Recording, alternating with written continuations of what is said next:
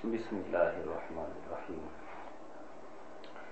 الحمد لولیہ والصلاة والسلام علی نبی وعلی آلہ واصحابہ المتعددین بآدابی اما بعد فاعوذ باللہ من الشیطان الرجیم بسم اللہ الرحمن الرحیم الف لام میم ذالک لا ریب فیہ صدق اللہ العظیم وصدق رسوله النبی الامین الکریم ونحن على ذلك لمن الشاہدین والشاکرین والحمد للہ رب العالمین.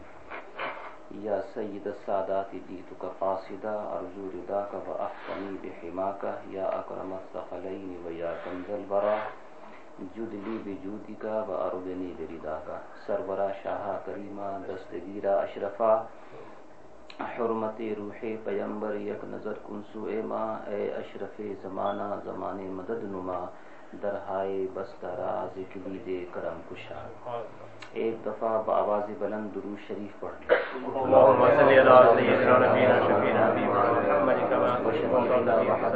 و مولانا محمد صلی اللہ تعالی علیہ وسلم۔ ایک دفعہ اور زور سے مولانا محمد صلی اللہ تعالی علیہ وسلم۔ آج جیسے میں نے پہلے ذکر کیا وقت کی تبدیلی کا کچھ نہ کچھ تو اثر ہوگا۔ اور اسی وجہ سے اگر اس روم میں کچھ لوگ ہوں تو ان کو یہاں پر بھیج دیں۔ جگہ ہے۔ آپ لوگ بچے لوگ پیچھے چلے جائیں آپ لوگ۔ اور بڑے لوگ ہیں آ جائیں۔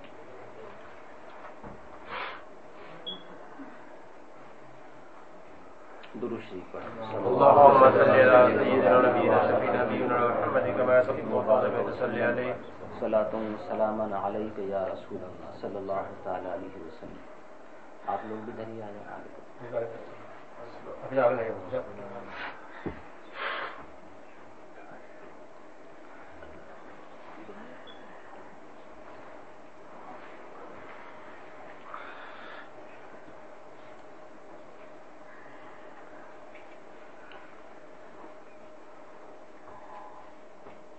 آج جو درس ہوگا، درس شفا شریف، انشاءاللہ، وہ درس ہی کے انداز میں ہوگا۔ عام طور سے ہوتا یہ ہے کہ وہ درس دیتے دیتے تقریری انداز آ جاتا ہے۔ تو لیکن آج کوشش کروں گا کہ میں درس کو آج درس ہی کے انداز میں پیش کروں۔ اور کیونکہ موضوع بھی نازک ہے اور سمجھنے سے تعلق رکھتا ہے تو اس کو اگر درس ہی کا انداز برقرار رہا تو میرے لیے بھی بہتر رہے گا۔ کبھی کبھی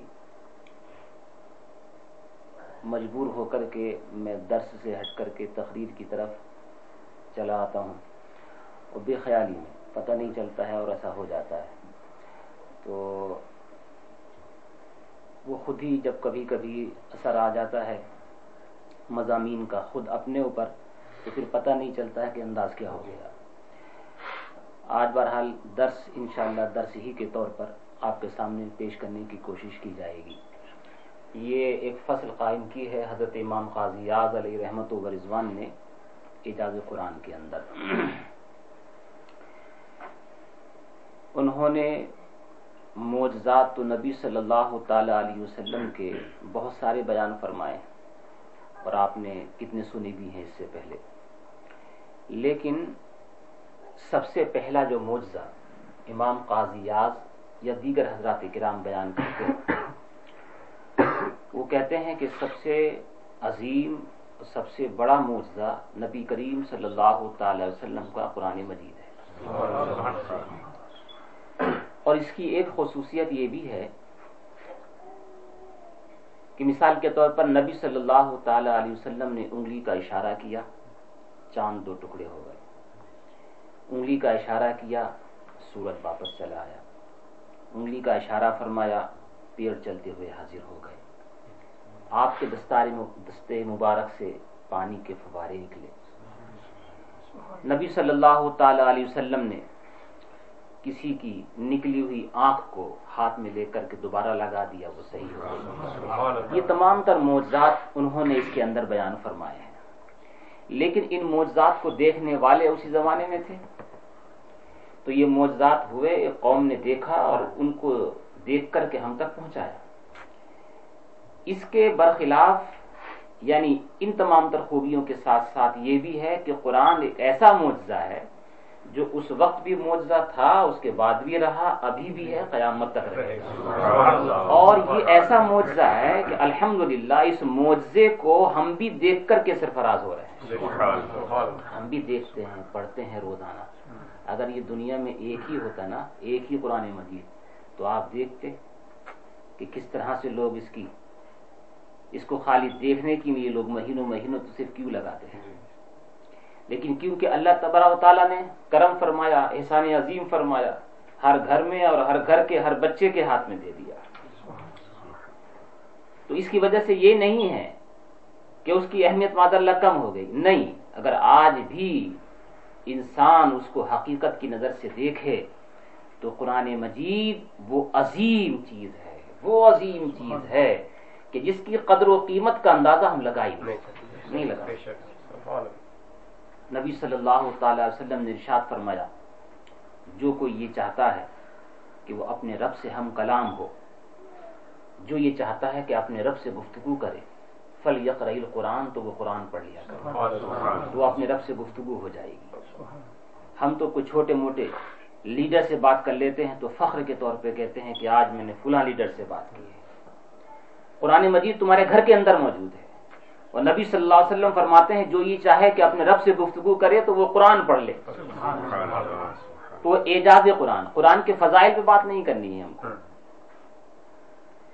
قرآن کے فضائل پہ گفتگو تو آپ نے بہت ساری سنو کی آج کی گفتگو کا موضوع یہ ہے کہ قرآن نے اہل عرب کو کس طرح سے مجبور کیا کہ وہ اس کی طرح لائی نہ سکے۔ اس کی وجہ کیا ہے؟ کیا چیز ہے اس کے اندر؟ کون سی خوبیاں ہیں اس کے اندر؟ حالانکہ عربی ہی ہے وہ بھی۔ اور وہ لوگ بھی عربی بولتے تھے۔ ظاہر سی بات ہے، آپ نے بارہ سنا ہوگا کہ حضرت موسا علیہ السلاۃ وسلام کے زمانے میں جادو اپنے عروج پر تھا۔ بڑے سے بڑا اونچا فن دکھا کر کے وہ لوگوں کو اپنے قبضے میں کر لیا کرتے تھے۔ انسان کو جانور بنا دیا کرتے تھے جادو کے زور سے۔ چھوٹی سی لکڑی کو ایک متحرک فعال درندہ بنا دیا کرتے تھے۔ دیکھنے میں لکڑی ہے، جب اس پہ جادو کیا تو وہ اجدہا بن گئی۔ اونچے سے اونچا جادو وہاں موجود تھا۔ رب تبارہ کا وطالعہ نے حضرت موسا کو جب وہاں پر بھیجا، تو ایسی چیز لے کر کے بھیجا کہ جس کو دیکھ کر کے ان سب جادوگروں کو یقین ہو گیا کہ یہ جادو نہیں کچھ اور ہے۔ چنانچہ حضرت موسا علیہ السلاۃ والسلام کے اوپر ایمان لانے والے سب سے پہلے جادوگر ہی ہیں۔ جب ان تمام تر لوگوں نے اپنے اجدہوں کو، اپنے سانپوں کو اپنے بچھوؤں کو، ایک بچی کو ذرا کہیں اوپر بھجوا دیں۔ اور ان تمام تر چیزوں کو حضرت موسیٰ علیہ السلام کے مقابلے میں بھیجا۔ فطری طور سے تھوڑی دیر کے لیے حضرت موسیٰ علیہ السلام والسلام کو احساس ہوا ہوگا، میرے پاس تو کچھ بھی نہیں ہے۔ یہ سارے اجدہ آ رہے ہیں مجھے کھانے کے لیے۔ اسی وقت رب تبارک و تعالیٰ کی طرف سے حکم ہوا۔ موسا ڈرو نہیں، تمہارے ہاتھ میں جو عصا ہے اسے پھینکو۔ جیسے ہی وہ ڈالا تو وہ اجدہ بن گیا۔ تو تمام تر اجدہوں کو نکل گیا وہ۔ تو تمام تر جادوگر جتنے بھی وہ دیکھ رہے تھے ان کو یہ یقین ہو گیا کہ ہمارے جادو کو جس انداز سے اس نے ختم کیا ہے یہ جادو نہیں ہے کچھ اور ہے۔ سب سے پہلے کلمہ پڑھنے والے وہی جادوگر تھے۔ سب سے پہلے وہی مسلمان۔ حالانکہ فرعون نے بہت کچھ دھمکیاں دی ان کو دی لیکن کہا کہ تو جو کرنا ہے تجھے کر لے ہم تو مسلمان ہو گئے۔ اور ہم نے مان لیا کہ جو رب موسا کا ہے وہی رب ہمارا۔ اسی طرح سے حضرت عیسیٰ علیہ السلاۃ والسلام کے زمانے میں آپ دیکھیں کہ ان کے زمانے میں طب، ڈاکٹری، سائنس یہ اپنے عروج پر تھی۔ ایسا مہلک مرض، مہلک بیماری کہ جس سے بچنا مشکل ہوا کرتا تھا۔ ان کا دعویٰ تھا، ہمارے پاس لے کے ہم صحیح کر دیں گے ان کو۔ جس کی آنکھوں کو اندر بینائی ختم ہو چکی ہو۔ تقریباً تقریباً ختم ہو چکی ہو۔ اس کو لے کر کے وہ آتے تھے، وہ سرما لگاتے تھے اپنے طور سے، وہ صحیح ہو جایا کرتا تھا۔ لیکن ان تمام تر حکمہ ڈاکٹروں اور حکیموں کے پاس بھی اس وقت تک کوئی ایسی دوا نہیں تھی کہ جو مادر زاد اندھا ہو، کسی دوا سے اسے وہ صحیح کر دے جو پیدائشی اندھا پیدا ہوا ہے اس کو وہ صحیح کرنے سے عاجز تھے۔ اسی طرح سے وہ اس بات سے عاجز تھے کہ کسی آدمی کو وہ اگر مردہ ہو تو اس کو زندہ کر دیا جائے۔ وہ نہیں کر پاتے تھے اس طرح سے۔ اسی طرح سے ان کے پاس ہزاروں بیماریوں کی دوائیاں تھیں، مگر وہ اس بات سے عاجز تھے کہ اگر کوئی آدمی کسی کے پاس برس ہو کوہڑ ہو، اس کو اپنی دوا کے ذریعے وہ صحیح کر دیں۔ وہ عاجز تھے اس چیز سے۔ رب تبارہ کا بطالہ نے حضرت عیسیٰ علیہ السلاۃ والسلام کو جب بھیجا تو کیونکہ دکھانا یہ تھا کہ تمہیں اپنے حکمت کے اوپر، اپنی ڈاکٹری کے اوپر، اپنی سائنس کے اوپر بھروسہ ہے، یقین رکھتے ہو اور سمجھتے ہو کہ گویا جو ہم چاہتے ہیں وہ کر لیتے ہیں۔ تو حضرت عیسیٰ علیہ السلاۃ والسلام نے سب سے پہلے ان کو کر کے دکھایا۔ کسی مردے سے کہا، قم بے اللہ کھڑا ہو جا اللہ کے حکم سے وہ مردہ فوراً زندہ ہو گیا۔ ان کو دکھایا کہ تمہارے پاس جو دوائیاں ہیں نا صرف وہ کام کرتی ہیں۔ کسی کے آزا اگر بیکار ہو جاتے ہیں تو ان کو صحیح کرنے کے لیے تمہاری دوائیاں کام کرتی ہیں۔ لیکن میرے پاس خدا کا دیا ہوا وہ علم ہے کہ جو آزا بالکل ختم ہو چکے ہوتے ہیں میں اللہ کے حکم سے ان کے اندر زندگی ڈال دیتا ہوں۔ جو آدمی مادر زاد اندھا تھا کبھی اس نے دیکھا نہیں دنیا کو۔ حضرت عیسیٰ علیہ السلام اس کی آنکھوں پہ ہاتھ رکھتے وہ دیکھنے لگتا تھا۔ جو کوڑی تھا، اس کے اوپر ہاتھ پھرتے وہ صحیح ہو جاتا تھا۔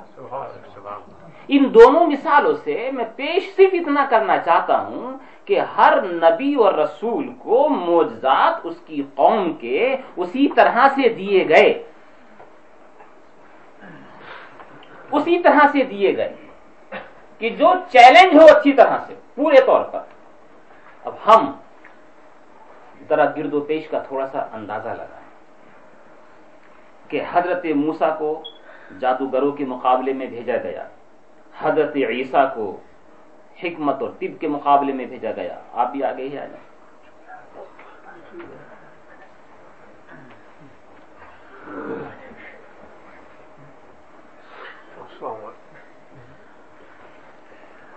درود شریف پڑھیں اللهم صل على سيدنا ونبينا محمد مولانا محمد صلى الله عليه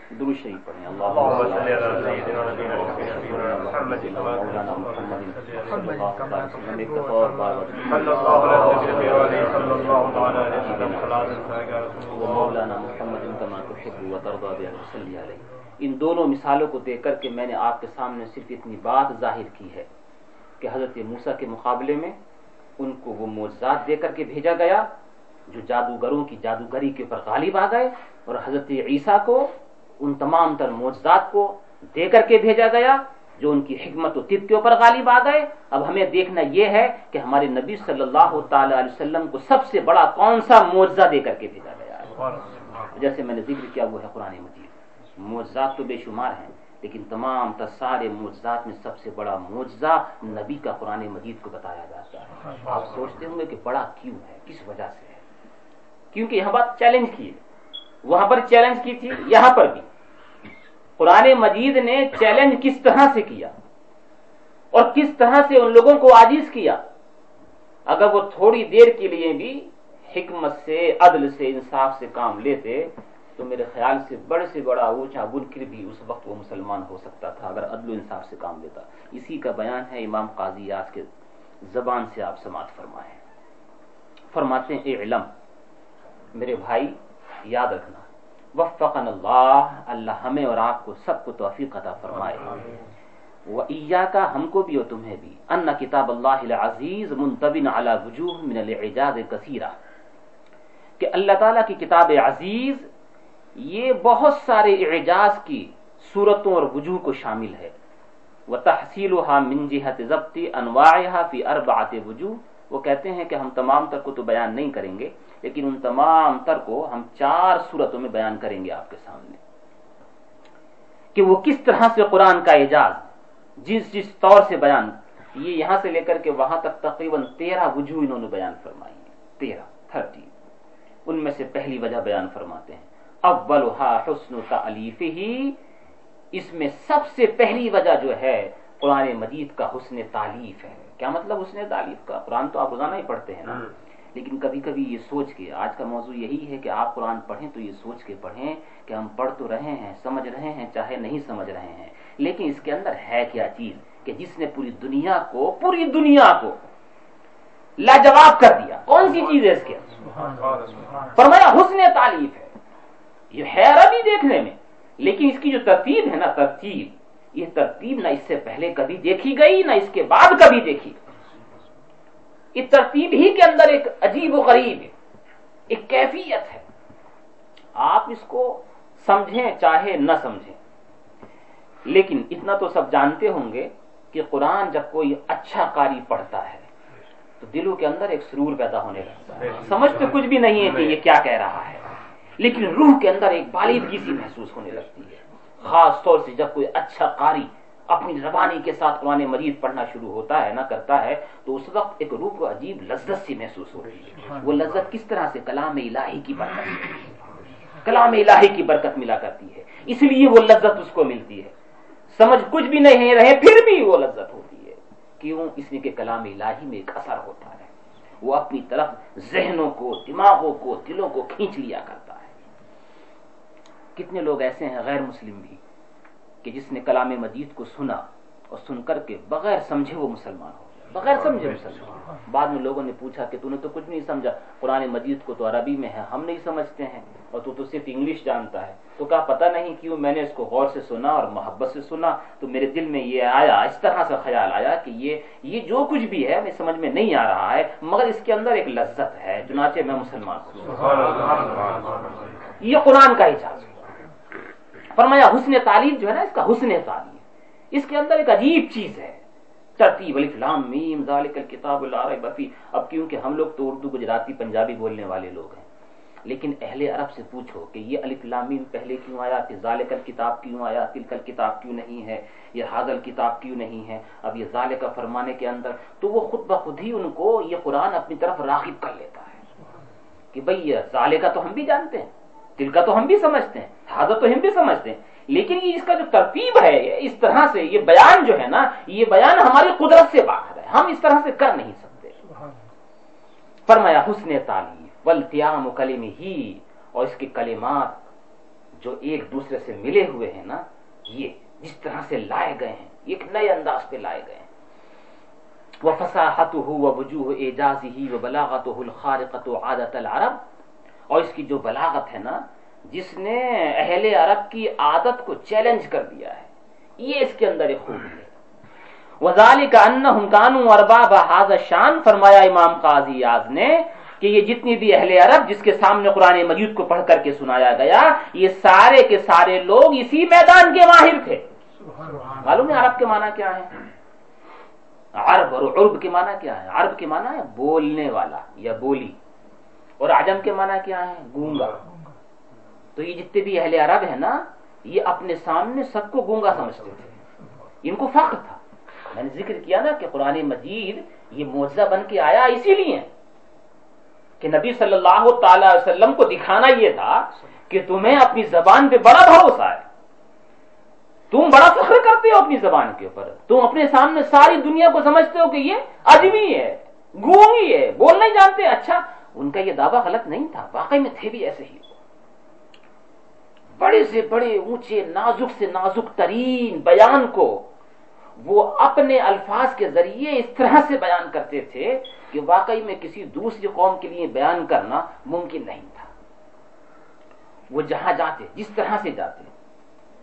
آپ جنگ کے میدان میں اگر ہیں تو جنگ کے میدان میں جا کر کے لوگ اپنا آپا بھول جاتے۔ ہیں اپنی ذہنت ختم کر دیتے ہیں۔ لیکن آپ نے بے شمار جنگوں کے موقع پہ سنا ہوگا کہ میدان کے سامنے آ رہا ہے لڑنے والا مبارز، وہ کہہ رہا ہے، ہم حل مبارز۔ ایسے وقت میں جبکہ تلواریں چل رہی ہیں، نیزے سامنے آ رہے ہیں، اس وقت پھر بدی اشار پڑھنا یہ اہل عرب کا خاص تھا۔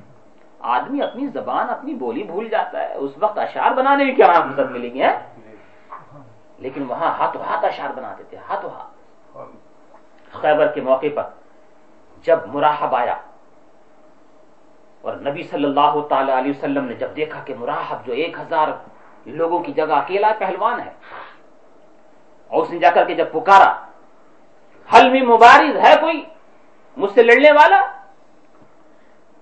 تو سب نے ایک دوسرے کی طرف جھانکا اس لیے کہ سب جانتے تھے کہ یہ مراحب ہزار کی جگہ اکیلا سمجھا جاتا ہے۔ اس کو لڑنے کے لیے اس کے مقابلے کے لیے جانے والا کوئی شیر دل چاہیے ایک دوسرے کی طرف جھانکا ایک دوسرے نے کوئی ایک دم سے کھڑا نہیں ہوا، حضرت علی کھڑے ہوئے نبی صلی اللہ تعالی وسلم نے بٹھا دیا، علی مراحب ہے مراحب بیٹھ گئے۔ اس کے بعد پھر اس نے پکارا، حل میں مبارز ہے کوئی لڑنے والا۔ کوئی نہیں آگے بڑھا۔ حضرت علی، پھر ان کو جوش آیا۔ خاندان کا اپنے پھر کھڑے ہوئے۔ نبی صلی اللہ علیہ وسلم نے بٹھا دیا، کہا، علی مراحب ہے سامنے۔ اب تیسری دفعہ پھر جب پکارا پھر تو جوش میں کھڑے ہو کہا یا رسول اللہ مت روکیے۔ اب تو جانے نبی صلی اللہ تعالی علیہ وسلم نے بھیج دیا چلو جاؤ تم جاتے ہو۔ مگر وہ ایک ہزار کی جگہ اکیلا تھا وہ اور حضرت علی اس کے مقابلے میں بچے لگ رہے تھے۔ جب آمنے سامنے آئے پوچھا کہ تو کون ہے؟ بتایا کہ میں وہ ہوں۔ تو اس نے کہا کہ تو میرا بھتیجا ہے مراحب بولا کہ تو اس طرح سے میرا بھتیجا ہے بچوں کی برابر ہے میں تیرا خون بہانا پسند نہیں کرتا ہوں۔ جا چلا جا۔ آپ نے ارشاد فرمایا، مگر مجھے تیرا خون بہانا اچھا لگتا ہے۔ تیش میں آ گیا۔ اس کے بعد اس نے رجس کا ایک اشار پڑا عالمت خیبر ونی مراحبو شاہ کی سلاح بدل مجربو پورا خیبر یہ جانتا ہے کہ میں میں مراحب ہوں شاہ کی سلاح ہوں، بڑے بڑے اونچے ہتھیاروں کو میں توڑ پھینکتا ہوں، بدل مجرب ہوں۔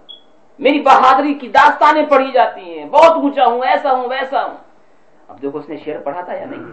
میں یہاں عرض صرف اس لیے کر رہا ہوں کہ ایسے مقابلے میں کہ جبکہ سامنے ایک ہزار کی برابر اکیلا آدمی کھڑا ہو اور وہ اشار پڑھ رہا ہے اور سامنے وہ دیکھ بھی رہا ہے کہ پہلوان ہے۔ ایسے مقابلے میں آدمی کی زبان سے الفاظ نہیں نکلتے ہیں تو شیر کیا مانا؟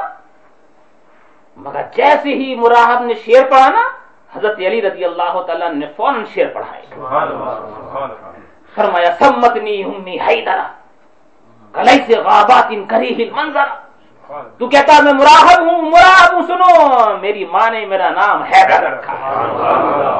میری ماں نے میرا نام حیدر رکھا ہے۔ اور وہ حیدر بھی کیسا حیدر منا شیر اس طرح سے حیدر رکھا ہے۔ کلئی سے غابات جیسے کہ جنگلوں کے اندر شیر ہوتا ہے۔ کری ہی منظرہ جس کو دیکھ کر کے بڑے بڑے اونچے آدمی ان کے پتے پھٹ جاتے ہیں یا یہ کہ پسینے چھوٹ جاتے ہیں، وہ ہوں میں۔ عرض کرنا صرف اتنا ہے کہ ایسے کے مقابلے میں اشار پیش کرنا یہ اہل عرب کی عادت چلی آئی ہے۔ یہ ان کی فصاحت و بلاغت کی ایک نشانی تھی۔ ایک دم سے کسی سے، کسی کی بس کی بات نہیں ہے کہ وہ اشار جا کر سنانے لگے۔ تو فرماتے ہیں، کانو اور بابا حاضر شان. یہ سارے اہل عرب جتنے بھی تھے، جتنے بھی تھے، وہ سارے کے سارے اسی میدان کے لوگ تھے۔ وہ فرسان الکلام، کلام کے شہ سوار تھے وہ لوگ۔ وہ جیسا چاہتے اس طرح سے کلام بنا لیا کرتے تھے۔ اچھا وہ اس پڑھتے نہیں تھے، پڑھنے لکھنے سے دور ہی تھے وہ۔ لیکن پتہ نہیں قدرت نے ان کو کیا چیز دی تھی۔ وہ فطری طور سے شاعر پیدا ہوا۔ فطری طور سے خلقتن ایسا تھا۔ قد خصو من البلاغتی امام قاضیات فرماتے ہیں بلاغت کے ساتھ خاص تھے وہ۔ والحکم بات جو کرتے تھے وہ حکمتوں والی کرتے تھے۔ معلوم یخصا بہی غیر من الامم کا ایسی بات کہ دیگر امتوں کے اندر اس طرح کی چیزیں نہیں تھیں جیسا ان کے اندر تھی۔ بہتو بہی من درایت اللسان کا زبان کی جو درایت تھی نا ان کو معلوم یوتا انسان کہ کسی اور انسان کو دی نہیں گئی تھی جیسے کہ ان کو دی گئی تھی۔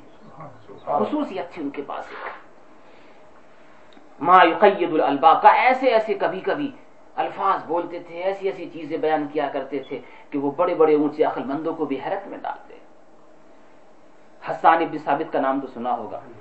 حسان ابن ثابت۔ کافی لمبی عمر ہوئی ہے ان کی۔ یہ جب مسلمان نہیں، شروع ہی سے شاعر تھے، بڑے اچھے شاعر تھے۔ پہلے تو کفر کے لیے بولتے تھے، جب مسلمان ہوئے تو پھر نبی کے لیے بولنے لگے۔ تو مسلمان ہونے سے پہلے سوق عکاز ایک بڑا مشہور بازار لگا کرتا تھا، میلہ۔ سال میں ایک ہی دفعہ لگتا۔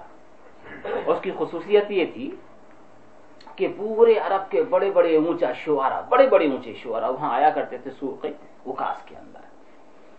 اور اپنے اپنے قبیلوں کی تعریف کرتے تھے۔ اچھا یہ ایک حیرت کی چیز تھی اس زمانے کی یہ چیز تھی جو شاعر لوگ تھے نا، ان سے لوگ ڈرتے بہت تھے۔ بڑے بڑے اونچے مالدار بھی ڈرتے اس لیے تھے کہ وہ جس کی تعریف کر دیا کرتے تھے نا، وہ اونچے ہو جایا کرتے تھے۔ اور جس کے لیے ایک شعر بھی بول دیتے، اس کی ہجو کے اندر، اس کی برائی کے اندر، بس وہ اتنا ذلیل ہو جایا کرتا، اتنا ذلیل ہو جایا کرتا کہ اس کو اپنا منہ چھپانا مشکل پڑتا۔ تو اس لیے شاعروں کی منہ کو بند کرنے کے لیے بڑے بڑے مالدار لوگ ان کو نذرانے پیش کرتے تھے۔ کہ بھائی ہماری برائی مت کرنا تعریف ہی کرنا۔ تو سارے اہل عرب سے اونچے اونچے شعرا آتے تھے اکاس کے اندر، ان کے لیے تخت بچھائے جاتے بڑے بڑے۔ اور کھڑے ہوتے، یہ اس قبیلے کا ہے یا اس قبیلے کا ہے یا اس قبیلے کا ہے آپس میں مقابلہ ہوا کرتا تھا۔ اور یہ دیکھتے تھے کہ کون کتنا، کتنے، کس معیار کا اور کس منزل کا شاعر ہے۔ حسان ابن ثابت نے اپنے اور اپنے گھر والوں کی تعریف میں دو شیر پڑھے۔ کھڑے ہو کر کے، ابھی مسلمان نہیں ہوئے۔ دو شیر پڑھے۔ اب دو شیر مطلب چار مصرے، چھوٹے چھوٹے۔ اب جیسے مصطفیٰ جان رحمت پہ لاکھ السلام یہ ایک مشرا ہو گیا، ایک مصرا ہو گیا۔ شم بز میں ہدایت پہ لاکھ السلام یہ دوسرا مصرا ایک شیر ہو گیا۔ دو مصروں سے مل کر کے ایک شیر ہو جاتا ہے۔ تو انہوں نے ٹوٹل چار مصرے پڑھے یعنی کہ دو شیر اور یہ بھی آپ دیکھتے ہیں، جب جس کو کھڑا کیا گیا ہے اسٹیج کے اوپر، تو معمولی آدمی کو تو کھڑا نہیں کیا گیا ہوگا۔ جس کے اوپر بھروسہ ہوگا، اسی کو کھڑا کیا گیا۔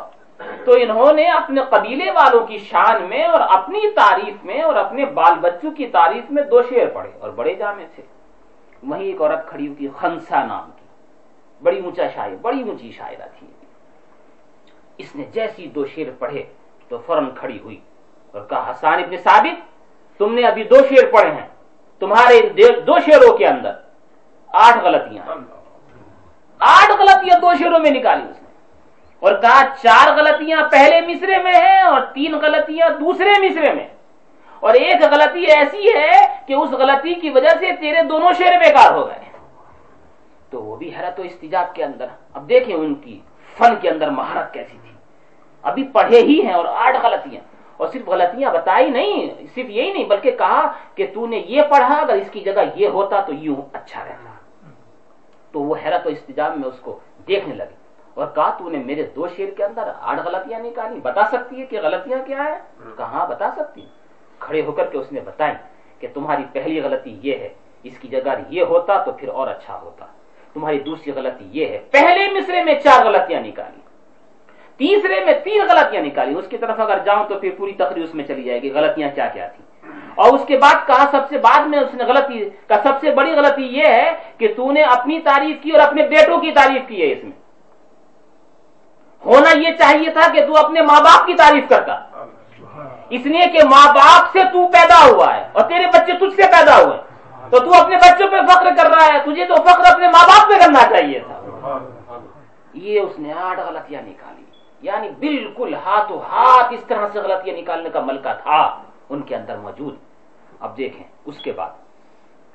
فرمایا، امام قاضی یاز علیہ رحمت و رضوان نے کہ وہ اپنے الفاظ کے ذریعے معلوم ہے کیا کیا کرتے تھے۔ یوزہبون الاحانہ اگر کسی کے دل میں قدورت ہے، جلسی ہے، تو اپنے الفاظ کے ذریعے وہ اس طرح سے بیان کرتے کہ وہ جلسی کو دور کر دیتے تھے۔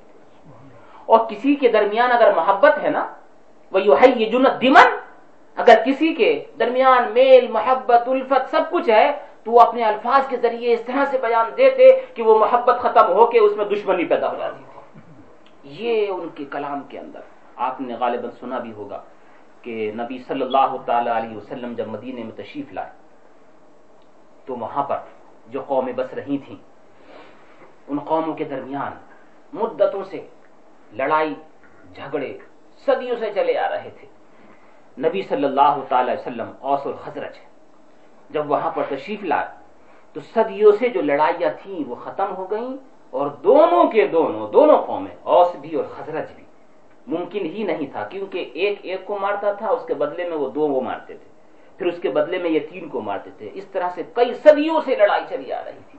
مگر یہ میرے نبی کا اعجاز جب نبی مدینے میں تشریف لائے تو وہ قوم جو آپس میں ایک دوسرے کے خون کی دشمن تھی وہ ایک دوسرے پہ جان دینے اور فدا کرنے کے لیے تیار یہ نبی کا اعجاز تو ایک دفعہ اوس اور حضرت جو مدتوں سے دشمن چلے آئے تھے پہلے مسلمان ہو جانے کے بعد یہ محفل میں بیٹھے ہوئے ہیں۔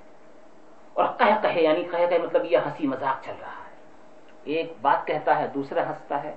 دوسرا سناتا ہے، وہ ہنستا ہے۔ گفتگو چل رہی ہے، بڑی میٹھی میٹھی۔ ایک فاسق و فاجر ادھر سے گزرا۔ اس نے دیکھا کہ یہ اوس حضرت مدسوں سے دشمن، اسلام نے ان دونوں کو ملا دیا۔ تو اس کے تن بدن میں آگ لگ گئی۔ شاعر تھا، بہت بڑا۔ کہا کہ یہ دونوں آپس میں ایک ہو گئے۔ اگر یہ دونوں ایک ہوگا تو پھر ہمارا تو ستیہ ناس ہی ہو جائے گا۔ تو اس کو دیکھ کر کے جلن اور حسد ہوا۔ آپ دیکھیں اس کے کلام کے اندر کیا بات تھی۔ حالانکہ یہ دونوں مسلمان تھے۔ قرآن پڑھتے تھے، سب کچھ پڑھتے تھے۔ مگر کلام کے اندر کچھ تو اثر تھا نا۔ یہ فوراً کھڑا ہو گیا اور کھڑے ہو جانے کے بعد اس نے اپنے شاعری کے طور پر اشار پڑھنے شروع کر دیے۔ اور اپنے اشار میں وہ باتیں بیان کرنے لگا کہ جو پہلے کی تھیں، جس کی وجہ سے اوس اور خزرت آپس میں لڑا کرتے تھے۔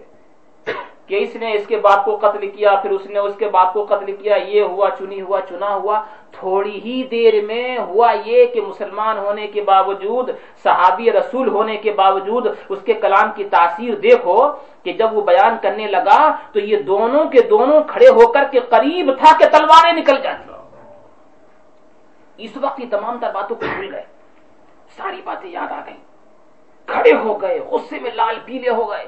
تلواریں نکلنے کے قریب تھی کسی نے نبی صلی اللہ تعالی وسلم کو جا کر کے بتا دیا کہ یا رسول اللہ، وہاں محفل میں تو یہ ہو چکا ہے۔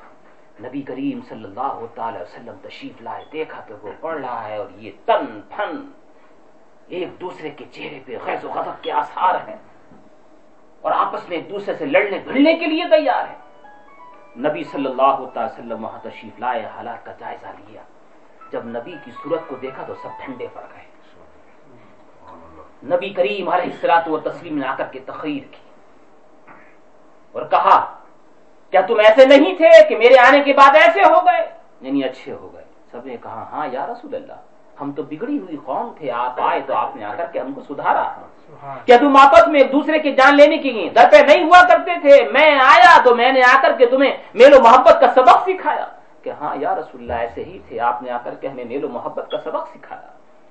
کیا تم ایسے نہیں تھے کہ تم زلیل و خوار تھے میرے آنے کے بعد تمہیں عزت ملی؟ ہاں یا رسول اللہ، ہم زلیل و خوار تھے۔ آپ کے آنے کے بعد ہمیں عزت، ریفت اور بلندی ملی ہے۔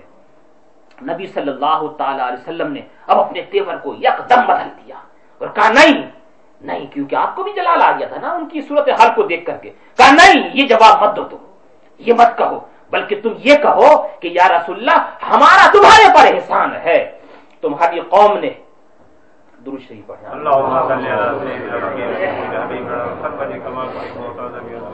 تمہاری قوم نے جب آپ کو نکالا تو ہم نے آپ کو پڑھا دی یوں کہو نا تم سب کے سب ہاتھ جوڑ کر کے کھڑے ہو گئے۔ کہ یوں مت کہو کہ میں نے تم پہ احسان کیا ہے بلکہ تم یہ کہو کہ آپ کی قوم نے آپ کو وہاں سے نکالا تو ہم نے آپ کو سہارا دیا۔ آپ کی قوم نے آپ کو چھوڑا تو ہم آپ کا سہارا بنے اس طرح سے جواب دو یہ کیوں کہتے ہو کہ میں نے تم پہ احسان کیا ہے؟ سارے کے سارے جتنے بھی سب تھے محبت والے ہی نا، آنکھ سے آنسو نکلنے لگے، گھٹنوں کے بل کھڑے ہو گئے اور عرض کیا، یا رسول اللہ رضینا باللہ ربا، ہم اللہ کے رب ہونے سے راضی ہو گئے۔ وہ بھی اسلام دینا ہم اسلام کے دین ہونے سے راضی ہو گئے۔ وہ بھی محمد صلی اللہ علیہ وسلم رسولہ اور ہم محمد عربی کے رسول ہونے سے راضی ہو گئے۔ یا رسول اللہ ہم تھوڑی دیر کے لیے زمانہ جاہلیت میں چلے گئے تھے ہمیں آپ معاف کر دیجیے یہ محبت رسول کا اثر ہوتا ہے۔ اگر کسی کے دل میں محبت رسول سچی ہونا تو آپس کی منافرتوں کو وہ دور کر دیتی ہے۔ آپ مجھے بتاؤ یہ لڑنے بھیڑنے کا جو ماحول تھا تھوڑی دیر پہلے یہ کس نے ختم کیا؟ نبی کی محبت میں۔ تو آپس میں ہم سب کے درمیان صرف ایک چیز پیدا ہو جائے نبی کی محبت۔ تو نبی کی محبت ایک ایسی چیز ہے میں تم سے دوستی کروں نبی کی محبت کی وجہ سے میں تم سے دوستی کروں نبی کی محبت کی وجہ سے کسی سے دشمنی کروں تو وہ بھی نبی کی محبت۔ اگر معیار نبی کی محبت بن جائے نا تو یہ خاندانوں کا نفاق خاندانوں کی منافرت سب ختم ہو جائے گی۔ کیوں؟ صرف ایک محبت رسول کی وجہ سے صرف ایک محبت۔ اب بھائی بھائی سے لڑے گا نہیں۔ اس لیے کہ وہ سمجھے گا کہ یہ میرا بھائی بھی نبی سے محبت کرتا ہے میں بھی نبی سے محبت کرتا ہوں۔ تو نبی سے محبت کرنے کی وجہ سے اس کی غلطیوں کو درگزر کر دیا جائے۔ دیکھو نبی کی محبت نے ان دونوں لڑنے والوں کو ملایا کہ نہیں؟ آپ بتائیے۔ ملایا کہ نہیں ملایا؟ ملایا۔ معیار کیا تھا؟ نبی کی محبت۔ اس پورے واقعی کو بیان کرنے کا مقصد صرف اتنا تھا۔ یہ دونوں مسلمان تھے بیان کرنے والا فاسق و فاجر تھا مگر اپنی تقریر کے ذریعے اس نے نفرت محبت کی جگہ ڈال دی کہ نہیں؟ تو کلام میں کچھ اثر تھا کہ نہیں تھا؟ امام قاضیات فرماتے ہیں یہ ان کے کلام کا کلام کا اثر تھا تھا ان کے اندر کچھ نہ کچھ۔ یو ہے یہ جو دمن وہ محبت کو ختم کر کے نفرت پیدا کر دیتے اپنے کلام کے ذریعے۔ یوجر الجبان اگر کوئی بزدل ہوتا نا بالکل بزدل۔ لڑنے کے نام سے گھبراتا۔ جب کھڑے ہو کے تقریر کرتے تھے نا تو وہ بزدل کو دیدار بنا دیتے تھے۔ وہ تیار ہو جایا کرتا تھا جنگ میں جانے کے لیے۔ اور وہ افسدن الجادل بنان جس کے جس کی جیب سے زندگی میں کبھی ایک کوڑی نہ نکلی ہو۔ اگر وہ بیان کرنے والا جب بیان کرتا، تو جو کبھی کسی کوڑی کو کسی کو نہ دیتا ہو، وہ اپنی جیب خالی کر دیا کرتا تھا۔ بیان کے ذریعے۔ کا یہ ان کا فن تھا۔ بیان یو سیر الناقصہ کاملہ وہ اپنے بیان کے ذریعے اگر کوئی بالکل بیکار، نامکمل، ناقص، بےحودہ ہو، وہ اپنے کلام کے ذریعے اس کو بہت بڑا کر دیا کرتے تھے۔ وہ ویترکون النبی خاملہ اور کوئی بہت بڑا ذہین، فتین، سمجھدار، ہوشیار، ذکی ہوا کرتا، وہ اپنے کلام کے ذریعے اس کو بالکل کھائی میں ڈال دیا کرتے تھے۔ یہ ان کے کلام کا فن تھا۔ تساجلون فی النظم والنصر، شعر کے اندر بھی، نظم کے اندر بھی، نصر کے اندر بھی فخر کیا کرتے تھے؟ فخر۔ اب فرمایا، فا فما راعہم الا رسول کریم۔ تو اب دیکھو، جو پوری قوم اپنے کلام کے اوپر فخر کر رہی ہے، فخر۔ کہ ہم ایسے ہیں، چنی ہے چنا ہے ہم یوں کر سکتے ہیں، اپنے بیان کے ذریعے یہ کر سکتے ہیں، یہ کر سکتے ہیں۔ فرمایا، ان کو چیلنج کس نے دیا؟ ان کو گھبراہٹ میں کس نے ڈالا؟ ان کو عاجز کس نے کیا؟ رسول کریم نے۔ وہ بھی کس کے ذریعے؟ بے کتاب عزیز۔ کتاب عزیز کے ذریعے۔ لا یاتیہ الباطل من بین یدیہ ولا من خلفہ وہ کتاب عزیز کہ باطل نہ اس کے سامنے سے آئے، نہ اس کے پیچھے سے آئے۔ تنزیل من حکیم حمید، جو اترا ہوا ہے اللہ حکمت والے اور حمد والے کی طرف سے۔ احکمت آیات اس کی ساری آیات محکم ہیں۔ وفصلت کلمات اس کے کلمات کو مفصل طریقے سے بیان کیا گیا ہے۔ وہ بہرت بلاغت حلقولا قرآن کی بلاغت نے عقلوں کو حیرت میں ڈال دیا، مبہوت کر دیا ہے۔ وہ ظہرت فساحت کل معقول اور ہر ہر چیز کے اوپر اس کی فصاحت غالب آ گئی ہے۔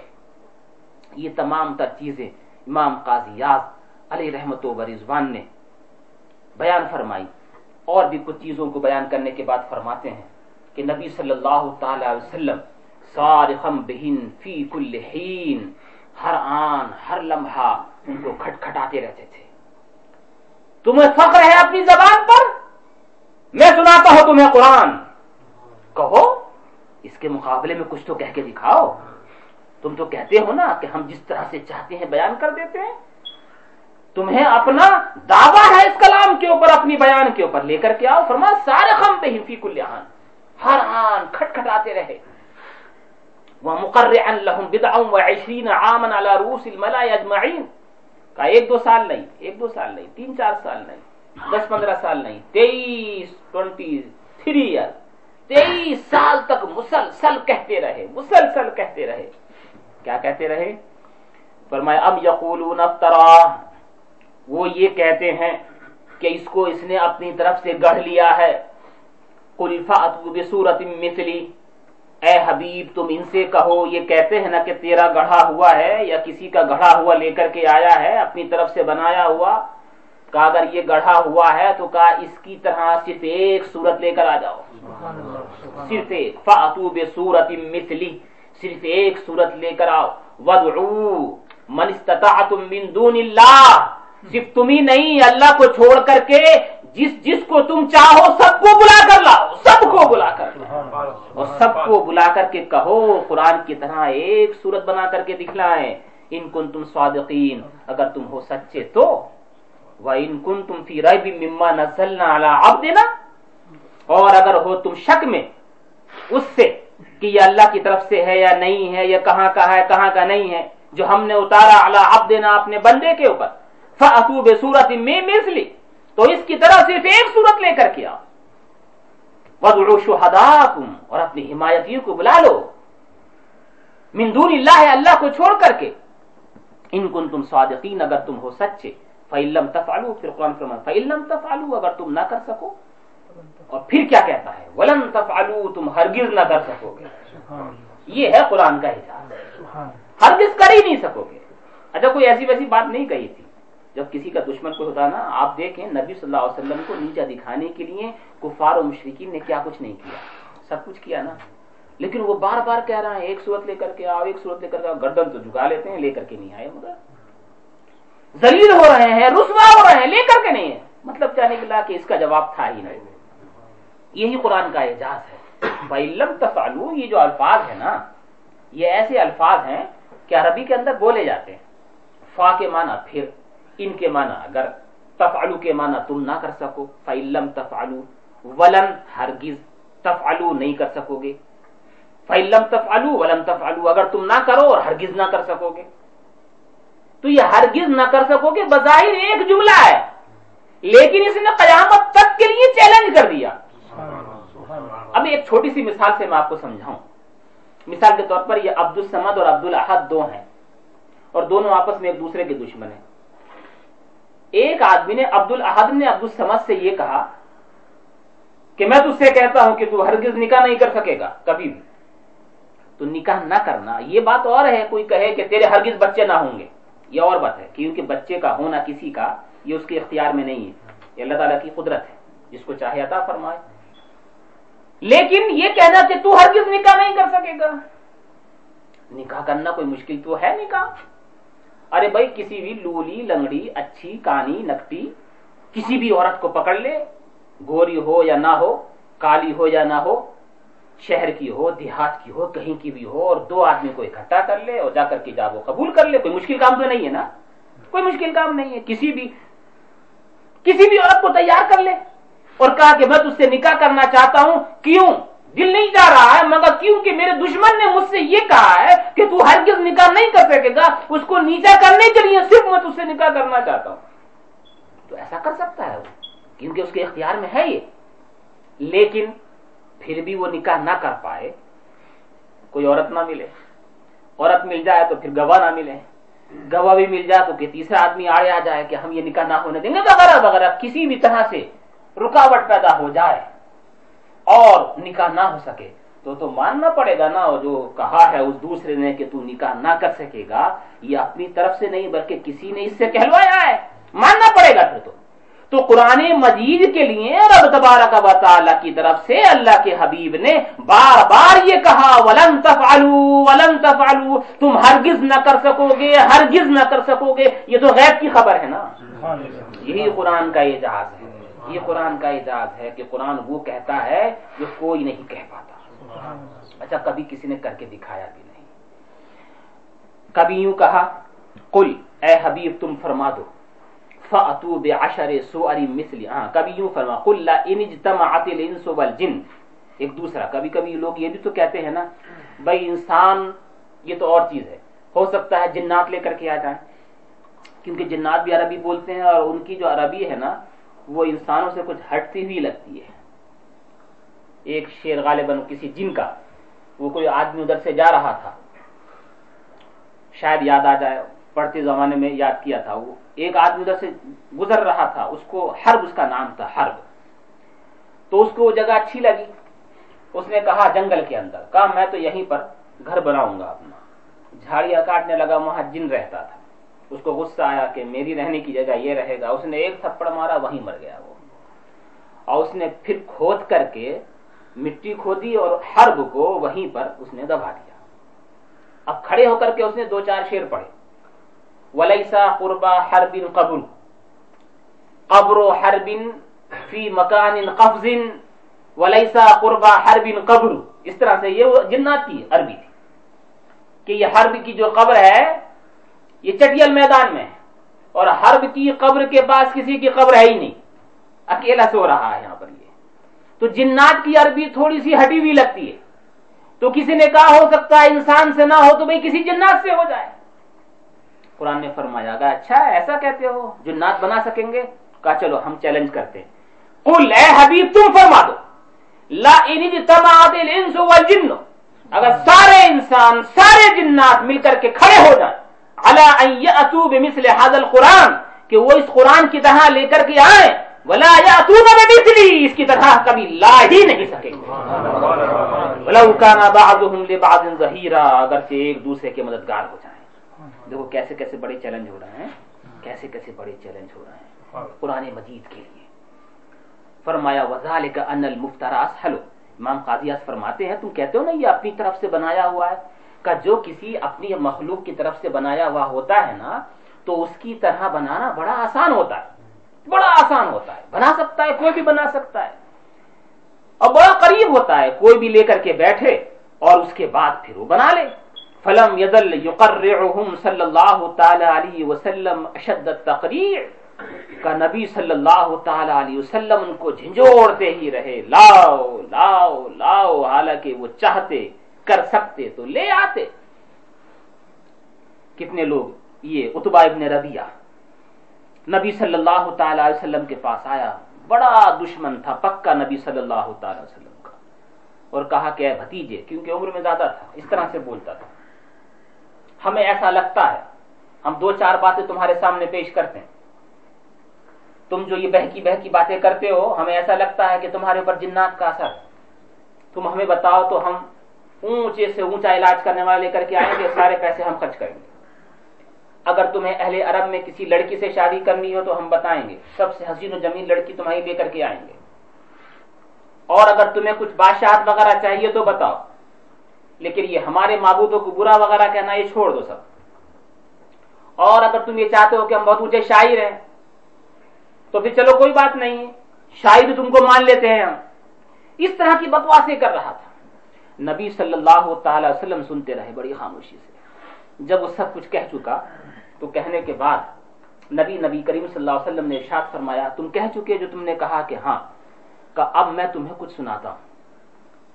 نبی کریم صلی اللہ تعالی علیہ وسلم نے حامیم سورہ سجدہ کی ابتدائی تیرہ آیاتیں سنائی۔ اس کو ابتدائی تیرہ آیاتیں جب ابتدائی تیرہ آیتیں اس کو سنائی تو اس کے جو سب سے بڑا دشمن تھا یہ۔ نبی صلی اللہ علیہ وسلم کا۔ جب ابتدائی تیرہ آیتیں سنائی تو آ کر کے کیا کہنے لگا؟ اس کے جو اشعار جو الفاظ تھے اتبا ابن ربیہ کے۔ کہا واللہ لقد سمعت قولا ما سمعت بمثل قط. کہا تو نے جو مجھے کلام سنایا ہے اس سے پہلے میں نے کبھی نہیں سنا۔ کبھی نہیں سنا۔ واللہ ما ہوا بشیر کہ ہم تو یہ سمجھتے تھے کہ تو شیر کہتا ہے، شاعر ہے، لیکن تیری اس بات کو سن کر کے ہمیں یقین ہو گیا کہ تو جو کہہ رہا ہے نا، وہ شیر نہیں ہے۔ اچھا یہ قرآن کا اعجاز ہے۔ آپ ذرا محبت سے کبھی پڑھ کے دیکھا۔ محبت سے تو پڑھتے ہو گے لیکن کبھی کبھی اس طرح سے بھی دیکھا کرو۔ آپ نے اشعار بھی سنے، عربی کے بھی سنے، اردو کے بھی سنے، اور جو نظم تقریر ہوتی ہے نا، یہ بھی سنی ہوگی۔ لیکن تم قرآن کو کبھی اس نظر سے بھی دیکھنا کہ قرآن جو ہے نا وہ اشعار لگتا بھی نہیں ہے اور اشعار کی طرح مزہ بھی آتا ہے اس میں۔ اور وہ نقل کی طرح تقریر بھی نہیں ہے۔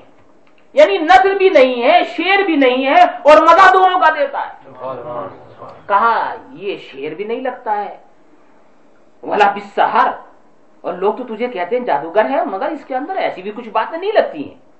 ولل کہانا یہ کہانوں والی بھی چیز نہیں ہے۔ اس لیے کہ جو جادوگر وغیرہ ہے کاہن لوگ ہیں ہم ان کے پاس جا کر کے بیٹھتے ہیں ہم سنتے ہیں وہ کیا کہتے ہیں؟ یہ کوئی ایسی چیز بھی نہیں لگتی ہے۔ تو اللہ بعد میں آ کر کے کہا تھا اپنے لوگوں سے اس نے تو اللہ لقوله سمے تو بنا۔ بعد میں آ کر کے اپنے لوگوں سے بولا قسم اللہ کی یہ جو آج میں سن کر کے آیا ہوں یہ کبھی نہ کبھی سب سے اوپر ہو ہی جائے گا۔ اب یہ وہ کہہ رہا ہے جو پکا دشمن ہے نبی صلی اللہ علیہ وسلم کا۔ سمجھانے آیا تھا، نبی کریم صلی اللہ علیہ وسلم نے خود الٹا ہی اس کو سمجھا دیا۔ نبی صلی اللہ تعالی علیہ وسلم دھمکاتے رہے ان کو، یزم آلہتہم، ان کے معبودوں کی برائی کرتے رہے۔ وَيَسْتَبِيهُ أَرْضَهُمْ وَدِيَارَهُمْ وَأَمْوَالَهُمْ فِي كُلِّ هَذَا نَاكِسُونَ عَنْ وَعَرَضَتِهِ نبی صلی اللہ علیہ وسلم کہتے رہے کہ مسلمانوں کے لیے ان کا مال حلال ہے، ان کی زمین حلال ہے، ان کا ارد حلال ہے۔ کتنی بڑی بات ہے یہ۔ کوئی اگر کسی کو بول دے کہ میں نے تیرے آل اولاد کو، تیری زمین، جائیداد کو مسلمانوں کے لیے حلال کر دیا ہے، جو سب دشمنی میں سیخ پا ہوگا کہ نہیں؟ وہ تو بفر جائے گا۔ زمین میری ہے، حلال ان کے لیے کر دیا۔ گھر والے میرے حلال ان کے لیے کر دیا ہے۔ زمین جائیداد میری ہے، یہ ایسی چیز ہے۔ اس کے باوجود بھی، غصے میں آنے کے باوجود بھی ان کو چاہیے تھا کہ سارے لوگ مل کر کے بیٹھتے اور کہا بھائی یہ محمد عربی کی تو اب حد ہو گئی ہے۔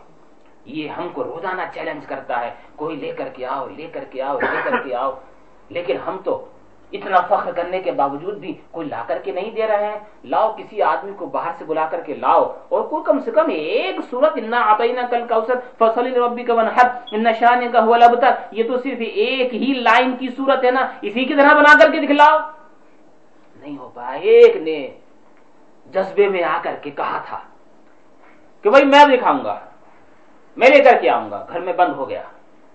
مدتوں کے لیے نہ معلوم ایک مہینے کے لیے کہ دو مہینے کے لیے۔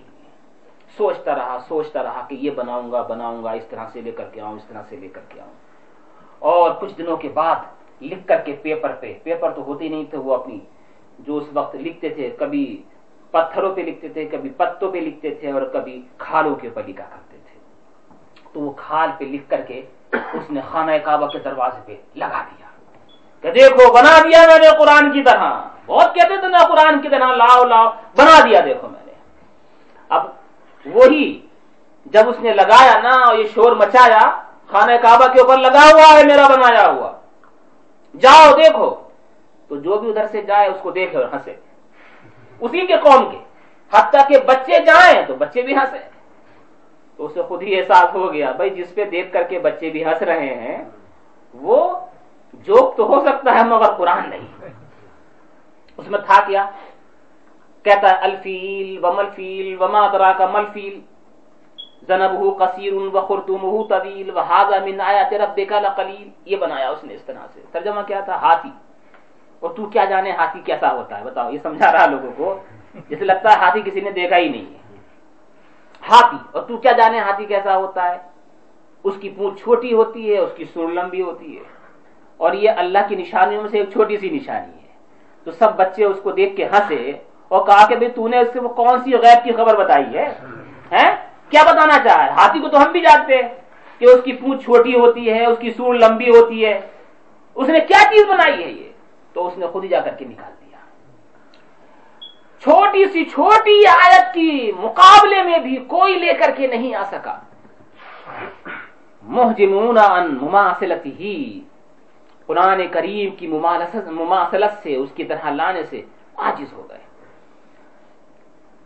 اب کہتے ہیں کہ کھسیانی بلی کیا کرے کھمبائی نوچے۔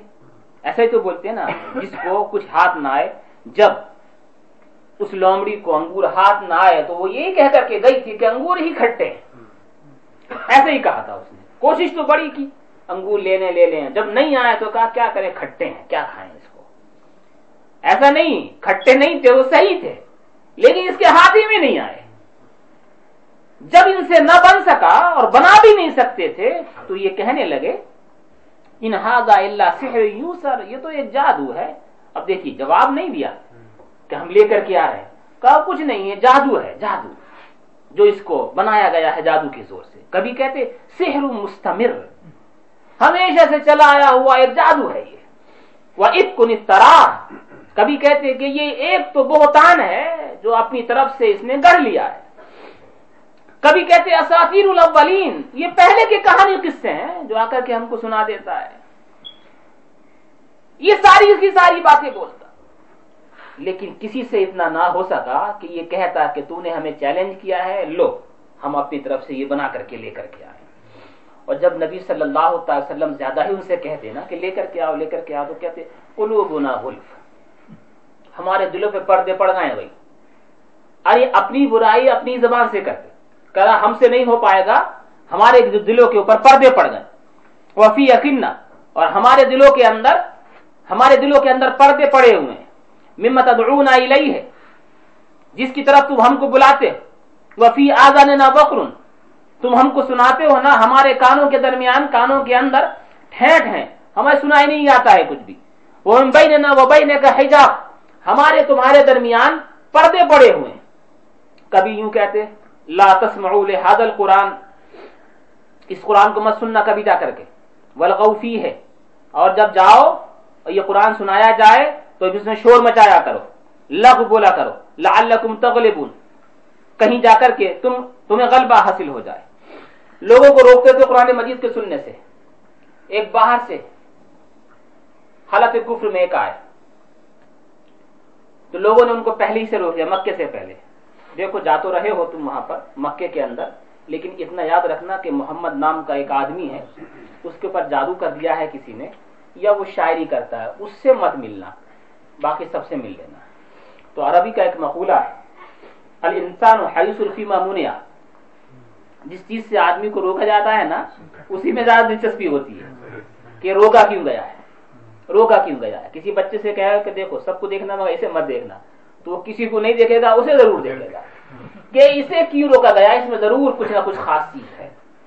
تو وہی چیز اس کے اندر بھی، وہ اندر گیا۔ ملا ملایا لیکن سوچا کہ ان سے ملنے کو منع کیا گیا۔ کہ جادو کر دیتے ہیں، جو بھی جاتا ہے اس کے اوپر جادو ہو جاتا ہے۔ تو کہا، میں تو خود ہی بہت بڑا شاعر ہوں، میرے اوپر کوئی جادو کا اثر نہیں ہو سکتا ہے۔ کم سے کم جا کر کے سن تو لوں، وہ کہتے کیا ہے نبی صلی اللہ علیہ وسلم کی بارگاہ میں حاضر ہوئے۔ نبی کریم صلی اللہ علیہ وسلم نے قرآن عظیم کی چند آیتیں سنائی۔ بس جیسی ہی سنائی تو کلام الہی کا اثر ہو گیا۔ کہا، یا رسول اللہ، ہاتھ پھیلائیے، میں مسلمان ہوا چاہتا ہوں۔ مسلمان ہوا چاہتا ہوں۔ مسلمان ہو گئے۔ اور کہا کہ جو آپ نے سنایا ہے، وہ نہ شاعری ہے، نہ کہانت ہے، نہ جادوگری ہے، وہ کچھ نہیں ہے۔ وہ چیز ہی کچھ اور ہے۔ میں نے اس سے پہلے کبھی سنی ہی نہیں۔ تو یہ کلام کا ایک اثر۔ کلام کا ایک اثر۔ یہ حضرت ابو ذر غفاری مسلمان نہیں تھے، رضی اللہ تعالیٰ اس وقت تک۔ تو کہتے ہیں، میں نے اپنے بھائی کو بھیجا انیس کو۔ کہ میں جانتا تھا کہ انیس بڑا قادر الکلام شاعر ہے۔ اور یہ اپنے اہل عرب کے بارہ شاعروں کے اوپر غالب یعنی بارہ شاعروں پہ اس نے غلبہ حاصل کر کے گویا کہ ایک طرح سے سند حاصل کی تھی۔ کہا یہ اتنا بڑا ہے، اس کو بھیجا۔ انیس، تم جاؤ۔ اور ہم نے سنا ہے کہ عرب کے اندر، کسی نے عرب کے اندر مکے کے اندر کسی نے نبوت کا دعویٰ کیا ہے، جا کر کے سنو تو صحیح، وہ کہتا کیا ہے؟ اب یہ کہتے کہ میں وہاں گیا۔ اور جا کر کے لوگوں کی باتوں کو بھی سنا اور نبی صلی اللہ علیہ وسلم کی باتوں کو بھی سنا۔ اور پھر آ کر کے میں نے اپنے بھائی ابو ذر کو بتایا۔ جب ابو ذر کو بتایا تو کہتے ہیں رائی تو رجولن بے مت کہتا یزعم ان اللہ ارسلہ۔ قلت ما یقول الناس فیہ۔ کہتے ہیں، میں نے ایک آدمی کو دیکھا مکے میں۔ جس کا خیال یہ ہے کہ رب تبارک و تعالیٰ نے اسے رسول کیا تو یہ کہتے ہیں ابو ذر، میں نے کہا کہ لوگوں کا کیا خیال ہے ان کے بارے میں؟ کہا، لوگ تو کہتے ہیں شاعر کاہن ساحر شاعر کہتے ہیں، کاہن کہتے ہیں یعنی جادوگر۔ اور ساحر کہتے ہیں یعنی خود ہی جادو دوسرے کے اوپر کر دیتے ہیں۔ تو کاہن، ساحر اور شاعر بولتے ہیں۔ کہتے ہیں، لیکن ابو ذر، تو جانتا ہے، میں خود بھی شاعر ہوں۔ سمعت قول الکہنتی میں نے کاہنوں کی باتوں کو سنا ہے، لیکن میں یقین سے کہتا ہوں، ما ہوا بقول کاہن؟ وہ جو میں نے سنا ہے، وہ کاہل کا قول نہیں۔ کاہن کا قول ہے ہی نہیں۔ وَلَقَدْ عَرَضْتُ قَوْلَهُ عَلَى أَنْوَاءِ الشِّعْرِ ابو ذر تو جانتا ہے، میں بہت بڑا شاعر ہوں۔ اور جتنے بھی شاعر کی قسمیں ہیں نا، وہ سب کو میں جانتا ہوں۔ میں نے اس کلام کو شاعری کی تمام تر قسموں پہ رکھ کر دیکھا، کسی پہ نہیں اترا، وہ تو کوئی چیز ہی الگ ہے۔ چیز ہی الگ ہے۔ اور میں کہتا ہوں، قسم کھا کے واللہ انہو لصادق و انہم لکاذبون۔ وہ سچا ہے اور جو لوگ ہیں نا، وہی جھوٹے ہیں۔ وہی جھوٹے ہیں۔ تو کلام کے اندر تو چیز ہی کچھ ایسی ہے۔ کلام مجید کو تم چاہے سمجھو چاہے نہ سمجھو لیکن اس میں لذت ہی کچھ ایسی ہے چیز ہی کچھ ایسی ہے۔ جب اس کا اثر دل و دماغ پہ ہوتا ہے نا وہ عجیب لذت عطا فرماتا ہے۔ عجیب لذت عطا فرماتا ہے۔ تو کبھی قرآن مجید کو پڑھا کرو تنہائی میں پڑھا اور یہ سوچ کے پڑھا کرو کہ یہ اللہ کا کلام ہے اور اللہ نے احسان عظیم فرما کر کے ہمارے سامنے اپنے کلام کو رکھ دیا یہ اس کا احسان عظیم ہے۔ یہ سوچا کرو کہ یہ کلام مجید جو ہم سامنے دیکھ رہے ہیں نا یہ رسول کے سارے موجزات میں سب سے بڑا موجزہ ہے۔ جو اللہ نے اپنے فضل و کرم سے ہمیں عطا فرمایا ہے۔ اور موضوع کو تو نہیں دیا نا لیکن نبی صلی اللہ علیہ وسلم کے کرم سے ہمیں ایک معجزہ آج بھی ملا ہے اور وہ کلام مجید ہے ہمارے سامنے وہ موجود ہے۔ ہمارے سامنے وہ موجود ہے۔ اہل عرب کے اندر آپ علم شریف روزانہ ہی پڑھتے ہیں، روزانہ پڑھتے ہیں۔ اور نماز کے اندر بھی پڑھی جاتی ہے۔ اب کوئی محبت، سچے عشق اور سچی طرف کے ساتھ۔ امر ابن جموں یہ میں ان لوگوں کی بات سنا رہا ہوں جو اپنے آپ کو سب سے اونچا شاعر سمجھ سکتا ہو یہ کہتے تھے کہ ہمارے مقابلے میں کوئی بیان کرنے والا، کوئی تقریر کرنے والا، کوئی شاعر کرنے والا ہے ہی نہیں۔ کوئی نہیں۔ یہ وہ لوگ ہیں یہ۔ چھوٹے موٹوں کی باتیں نہیں کر رہا ہوں آپ کے سامنے۔ یہ امر ابن جبو اپنے زمانے کا سردار بھی تھا اور بہت اونچا شاعر بھی تھا۔ ان کے بیٹے معاذ مسلمان ہو گئے۔ تو جب گھر پہ آئے تو ایک دن موڈ بنا اس کا، کہا کہ بھائی، ہم نے سنا کہ وہ کچھ کہتا بھی ہے۔ تو ذرا کچھ سنانا تھوڑا سا۔ جو وہ سناتا ہے تم کو تو حضرت معاذ رضی اللہ تعالیٰ نے الحمد للہ رب العالمین، الرحمن الرحیم، مالک یوم الدین، ایاک نعبد و ایاک نستعین، اہدنا الصراط المستقیم، یہیں تک پڑھا تھا تو کہا ٹھہر جا۔ ٹھہر جا بھائی، ٹھہر جا۔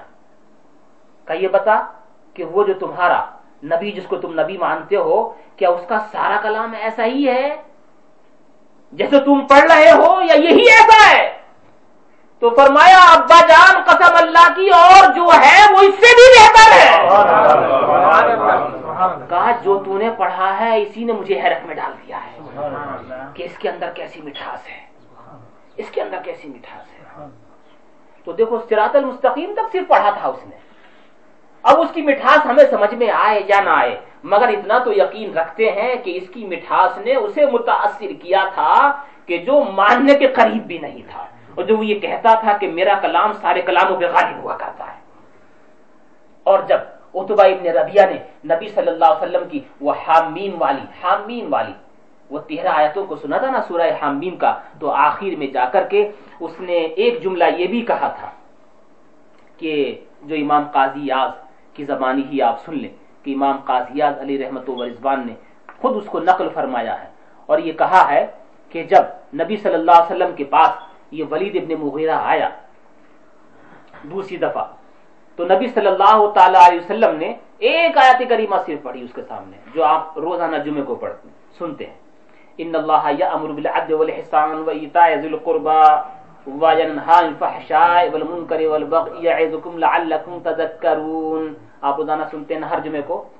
یہ قرآن مجید کی آیت کریمہ خطیبوں کے لیے خطبے میں کیوں رکھی گئی؟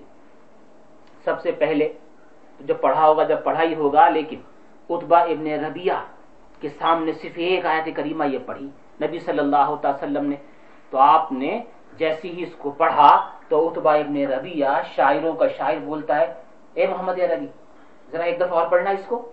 تو تم نے پڑھا ہے نا، ایک دفعہ اور سنانا ذرا اسے۔ نبی صلی اللہ علیہ وسلم نے پھر سنایا۔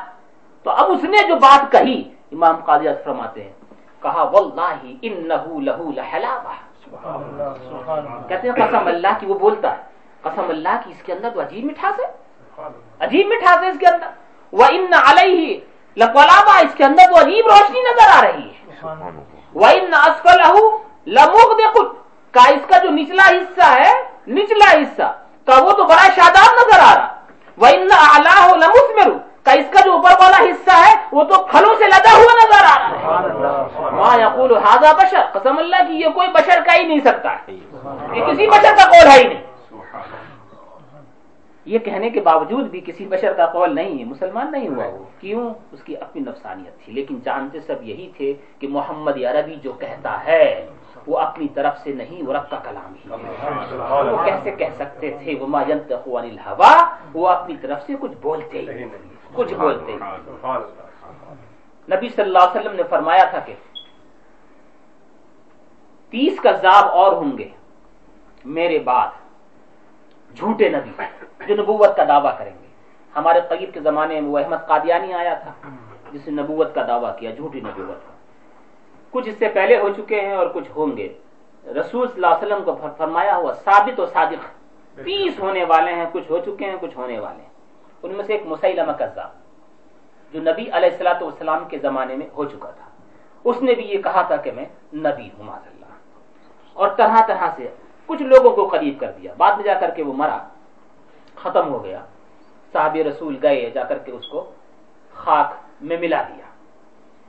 اور اس کی جتنے بھی تعلیہ تھیں، فخریہ باتی تھیں، سب کو مٹا دیا۔ تو وہ اپنے آپ کو بڑا اونچا فصیح کہتا تھا۔ رب تبارہ کا بطالہ اگر کسی کو ذہنت عطا فرمائے تو وہ بھی صحیح استعمال اس کا کرنا چاہیے۔ وہ اپنی عرب دانی کے اوپر بڑا فخر کرتا تھا۔ اس کی بنیاد پہ اس نے کہا کہ میں بھی نبی ہوں۔ اور قرآن کا چیلنج تو موجود تھا کہ اس کی طرح کچھ لے کر کے آؤ۔ تو وہ کئی مہینے کے لیے اندر گیا۔ اور اس نے جا کر کے بعد میں کہا کہ دیکھو میں نے بھی بنا دیا ہے۔ اب یہ سارے لوگوں جو اہل عرب جس نے کہا تھا میں بھی نبی ہوں اور نبی کا دعویٰ کر دینے کے بعد، اب میں آپ کو بتاؤں گا کہ جو سب سے بڑا نبی ہونے کا دعویٰ کر رہا تھا، جھوٹا، اب اس نے جو عربی کئی مہینوں کے اندر جانے کے بعد جب بنائی ہوگی تو بڑی سوچ سمجھ کے بنائی ہوگی نا۔ اور بڑا خیال، بڑی اونچی فکر، تدبر کے بعد ہی بنایا ہوگا نا۔ لیکن اور قرآن کے مقابلے میں لانا چاہتا ہے۔ اب جب میں آپ کو اس کو سناؤں گا نا، تو میرے خیال سے لگتا ہے آپ کو بھی ہنسی آ جائے گی۔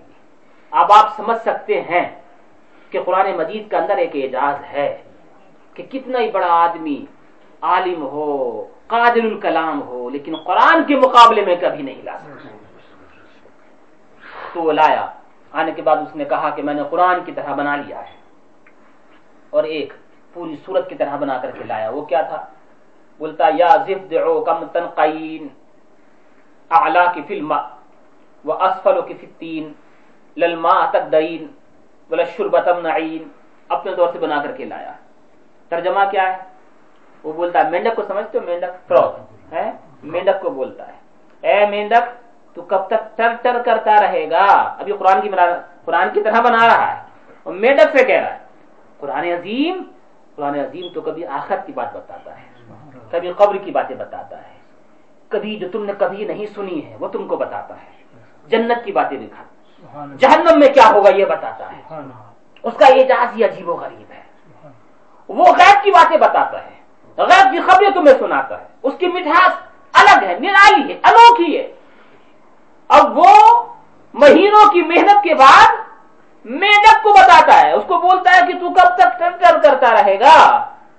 آلہ کے فلم آئے تیرا اوپر والا حصہ پانی میں رہتا ہے۔ وہ اسفلوں کے فتین نچلا والا حصہ مٹی میں رہتا ہے۔ بھائی کون سی بات بتا دی تو نے اس میں؟ ہے تو سب جانتے ہیں۔ اوپر والا حصہ پانی میں تیرتا رہتا ہے، کبھی نیچے بیٹھتا تو مٹی میں چلا جاتا ہے یہی تو بات اس نے بتائی۔ اوپر والا حصہ پانی میں رہتا ہے، نیچے والا حصہ مٹی میں لگ جاتا ہے جا کر کے۔ اور اس پہ فخر کر رہا کہ میں نے قرآن کی برابری کی کر دی ہے اور اس کی طرح بنا لیا ہے۔ تیری وجہ سے پانی ختم، گندا نہیں ہوتا ہے۔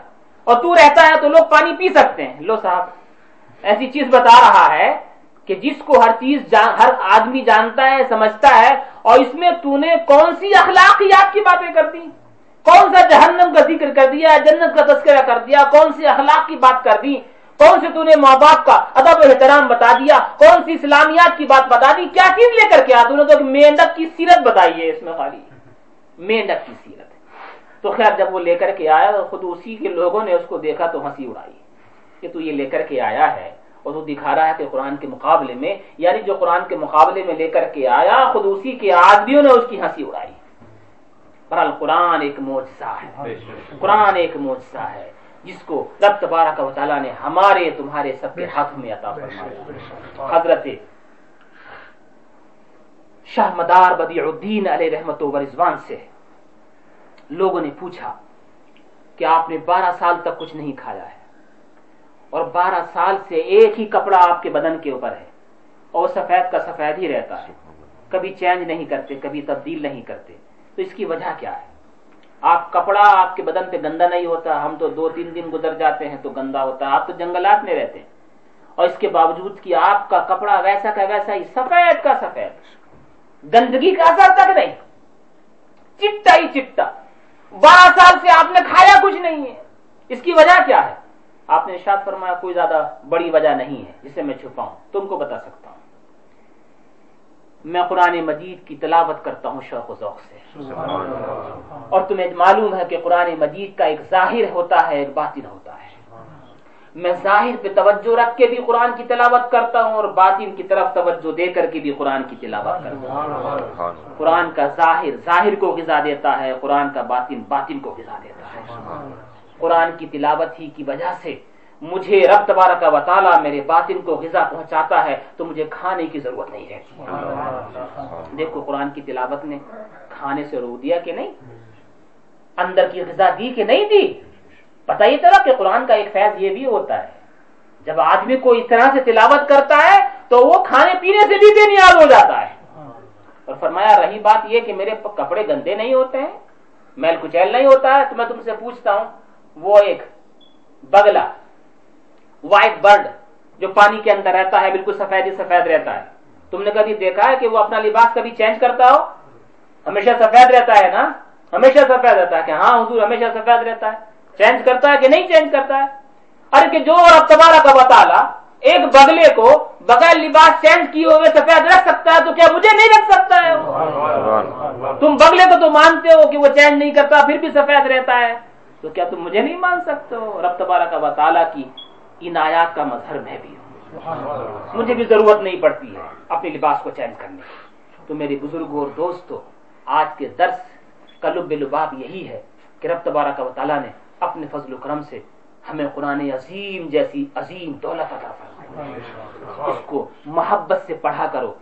اٹھ کر کے ایک دفعہ پڑھ لیا کرو۔ جو کام پہ جاتے ہیں، تھوڑی دیر پڑھ لیا کریں۔ اس کا فیض حاصل کیا کریں۔ اور یہ سوچا کریں کہ رب تبارہ کا تعالیٰ نے اپنے فضل و کرم سے اپنا کلام ہمیں عطا فرمایا۔ نبی صلی اللہ علیہ وسلم نے اپنے فضل و کرم سے ایک معجزہ ہمیں عطا فرمایا۔ ایک معجزہ ہم کو دیا ہے۔ یہ سوچ کر کے آپ پڑھ کر کے جایا کریں۔ آپ کی سمجھ میں آئے نہ آئے، فیض معلوم ہوتا ہو یا نہ ہوتا ہو، لیکن پڑھا ضرور کریں۔ کبھی کبھی ایسا ہوتا ہے، کبھی کبھی ایسا ہوتا ہے۔ کہ آدمی کو کچھ پتا نہیں چلتا ہے لیکن فیض مل جاتا ہے۔ ایک بزرگ رضی اللہ تعالیٰ نے سے کسی نے پوچھا اگر آدمی قرآن کی معنی اس کی میننگ نہ سمجھتا ہو پھر بھی اسے فائدہ پہنچے گا؟ کہاں پہنچے گا؟ ہلکی سی مثال ہے۔ تم پاراسیٹامل کھاتے ہو ٹیبلٹ کھاتے ہو تم کو پتا نہیں رہتا ہے کہ اس میں کیا کیا پڑا ہوا لیکن پھر بھی فائدہ ہوتا ہے کہ نہیں۔ تو قرآن مجید میں کیا کیا ہے تم یا نہ سمجھو پھر بھی فائدہ ہوتا ہے۔ فائدہ ہوتا ہے۔ تمہیں ٹیبلٹ کے اندر معلوم نہیں ہے کیا کیا پڑا ہوا ہے لیکن کھاتے ہو فائدہ ہوتا ہے نا۔ تمہیں نہیں معلوم ہے قرآن مجید میں کیا کیا ہے لیکن یقین رکھو ہے تو پھر فائدہ پہنچے۔ کیونکہ قرآن مجید فرماتا ہے وہ منزل من القرآن ما ہوا شفا ہم قرآن مجید کو ہم نے اتارا ہے وہ جو شفا ہی شفا شفا ہی علم شریف کے اندر آپ روز پڑھو آپ کو شفا شفا شریف پتا چلے یا نہ چلے لیکن اتنا یقین رکھو کہ اس میں شفا ہے تھی ہے اور انشاءاللہ رہے گی۔ اسی ایک علم شریف کو پھونک کر کے تو ایک صحابی رسول رضی اللہ تعالیٰ جب وہ کہیں گاؤں سے گزر رہے تھے پوری فوج جاتے جاتے گاؤں کے لوگ آئے دوڑتے ہوئے سارے لوگ مسلمان نہیں تھے کافی لوگ تھے۔ اور کہا کہ تم لوگوں میں سے کوئی جنتر منتر کرنے والا ہے؟ تو کہا، کیا بات؟ بات کیا ہے؟ بتاؤ کہ ہمارے سردار کو سانپ نے کاٹ لیا ہے، وہ بھی زہریلا سانپ موت کے قریب ہے۔ ہمارے لوگ جتنے بھی تھے، سارے اپنے جنتر منتر کر چکے، اس کے اوپر کوئی اثر نہیں ہے اور موت کے بالکل قریب۔ ایک صحابی رسول بولے کہ میں جانتا ہوں۔ تو کسی نے پوچھا ہے تو جنتر منتر کرے گا؟ نبی صلی اللہ علیہ وسلم نے منع فرما دیا ہے حرام کر دیا اس کو۔ آپ نے ارشاد فرمایا تم خاموش رہو مجھے جو کرنا ہے مجھے کر لینے دو۔ گئے اور جا کر کے اس پہ کچھ پڑھ کر کے پھونکا۔ اللہ کی قدرت دیکھیے کہ وہ جو کسی جنتر مندر سے صحیح نہیں ہوا ان کے پاس بھی بہت سارے تھے۔ اور وہ جو مرنے کے قریب تھا جیسے ہی انہوں نے پڑھ کر کے پھونکا وہ آدمی بالکل صحیح و سالم ہو کر کے بیٹھ گیا۔ جس سے کچھ تھا ہی نہیں اس کو۔ اس کا زہر بھی ختم ہو گیا، اس کے اندر جو ایک موت جیسی کیفیت پیدا ہو رہی تھی، وہ سب ختم ہو گئی۔ سردار تھا، بڑا خوش ہوا کہ آپ نے میری جان بچائی ہے۔ بہت سارے اونٹ دیے اور بہت ساری بکریاں دی۔ کچھ اور بھی انعام کے طور پر دیا۔ جب وہ لے کر کے آیا تو صحابہ کرام میں اختلاف ہو گیا۔ تو انہیں جنتر منتر کر کے جو کچھ بھی کر کے یہ لیا ہے، اس کا لینا حرام، جائز نہیں ہے۔ اس لیے کہ نبی صلی اللہ علیہ وسلم نے اس طرح کی چیزوں کو لینے سے منع فرمایا کہ تو نے کچھ پڑھ کر کے پھونکا ہے جنتر منتر کیا ہے۔ اور اس کے بعد وہ صحیح ہوا ہے اور تجھے کچھ دیا ہے انہوں نے تو اب اس کو لینا جائز نہیں واپس کر دے۔ اچھا یہ بتا تو نے کیا کیا ہے؟ تو ارشاد فرمانے لگے کہ میں نے کوئی جہائے زمانہ جاہلیت کا جندر منظر نہیں کیا ہے۔ میں نے صرف تین دفعہ علم شریف پڑھ کے اس کے اوپر پھوکی اللہ۔ کے فضل و کرم سے یہ صحیح ہو گیا۔ پھر بھی صحابہ کی احتیاط دیکھیے۔ کہا کہ الحم شریف پڑھنے کے مقابلے میں وہ صحیح ہوا اس کے مقابلے میں تجھے یہ چیزیں ملی۔ اب اس کا استعمال ہمارے لیے جائز ہے یا ناجائز ہے کہ قرآن پڑھنے کے مقابلے میں ملی ہے؟ جائز ہے یا ناجائز ہے؟ ابھی اس کو استعمال مت کرنا جب تک رسول سے نہ پوچھ لو۔ الحمد للہ ماشاء اللہ کتنی احتیاط کرتے تھے وہ لوگ۔ کبھی تک نہیں بکری کا استعمال مت کرنا اونٹ کا مت کرنا جب تک رسول سے نہ پوچھ لو کہ یہ ہمارے لیے جائز بھی ہے کہ نہیں۔ گئے جا کر کے عرض کیا کہ یا رسول اللہ وہ خود گئے۔ کہ میں نے علم شریف پڑھی وہ تو صحیح ہو گیا اس نے ہمیں مقابلے میں بعد میں یہ دیا انعام کے طور پر۔ اب اسے ہم استعمال کر سکتے ہیں کہ نہیں؟ آپ نے ارشاد فرمایا تمہارے لیے حلال ہو۔ کھاؤ پیو دودھ پیو چائے ذبح کر کے کھاؤ۔ حلال ہے تمہارے لیے۔ وہ قرآن پڑھنے کا بدلہ نہیں ہے بلکہ اس نے خوش ہو کر کے تمہیں دیا ہے تمہارے وقت کا بدلہ ہو سکتا ہے قرآن پڑھنے کا بدلہ نہیں ہے۔ تو میرے دوستوں میرے بزرگوں رب تبارہ کا وطالعہ کے فضل و کرم سے تمہیں یہ عظیم نعمت ملی ہے اس کی قدر و قیمت کیا کرو۔ آج کا درس اسی کے اوپر ہم اختتام پذیر کرتے ہیں۔ اللہ رب العزت قرآن کے فیضان کو بعد میں انشاءاللہ ہم بتائیں گے کہ قرآن مجید نے کس طرح سے چھوٹی چھوٹی صورتوں کے اندر کیا کیا باتیں پیش کی یہ انشاءاللہ اگلے درس میں آپ کے سامنے پیش کی جائیں گی کہ آیت کریمہ بظاہر مختصر ہے بظاہر مختصر ہے صرف دو لفظ ہیں اس کے اندر۔ اور اس کے اندر کیا کیا معانی ہے کیا کیا مطالب ہیں اور قرآن نے کیا کیا اس میں بیان فرما دیا ہے انشاءاللہ یہ اگلے درس میں بیان کیا جائے گا۔ اللہ رب العزت مجھے بھی آپ کو بھی سب کو بھی قرآن کا فیضان عطا فرمائے اور اس معجزہ عظیمہ سے فیض یاب ہونے کی فیض یاب کرنے کی توفیق مجھے آپ کو سب کو عطا فرمائے۔ آمین۔ واخر دعوانا ان الحمدللہ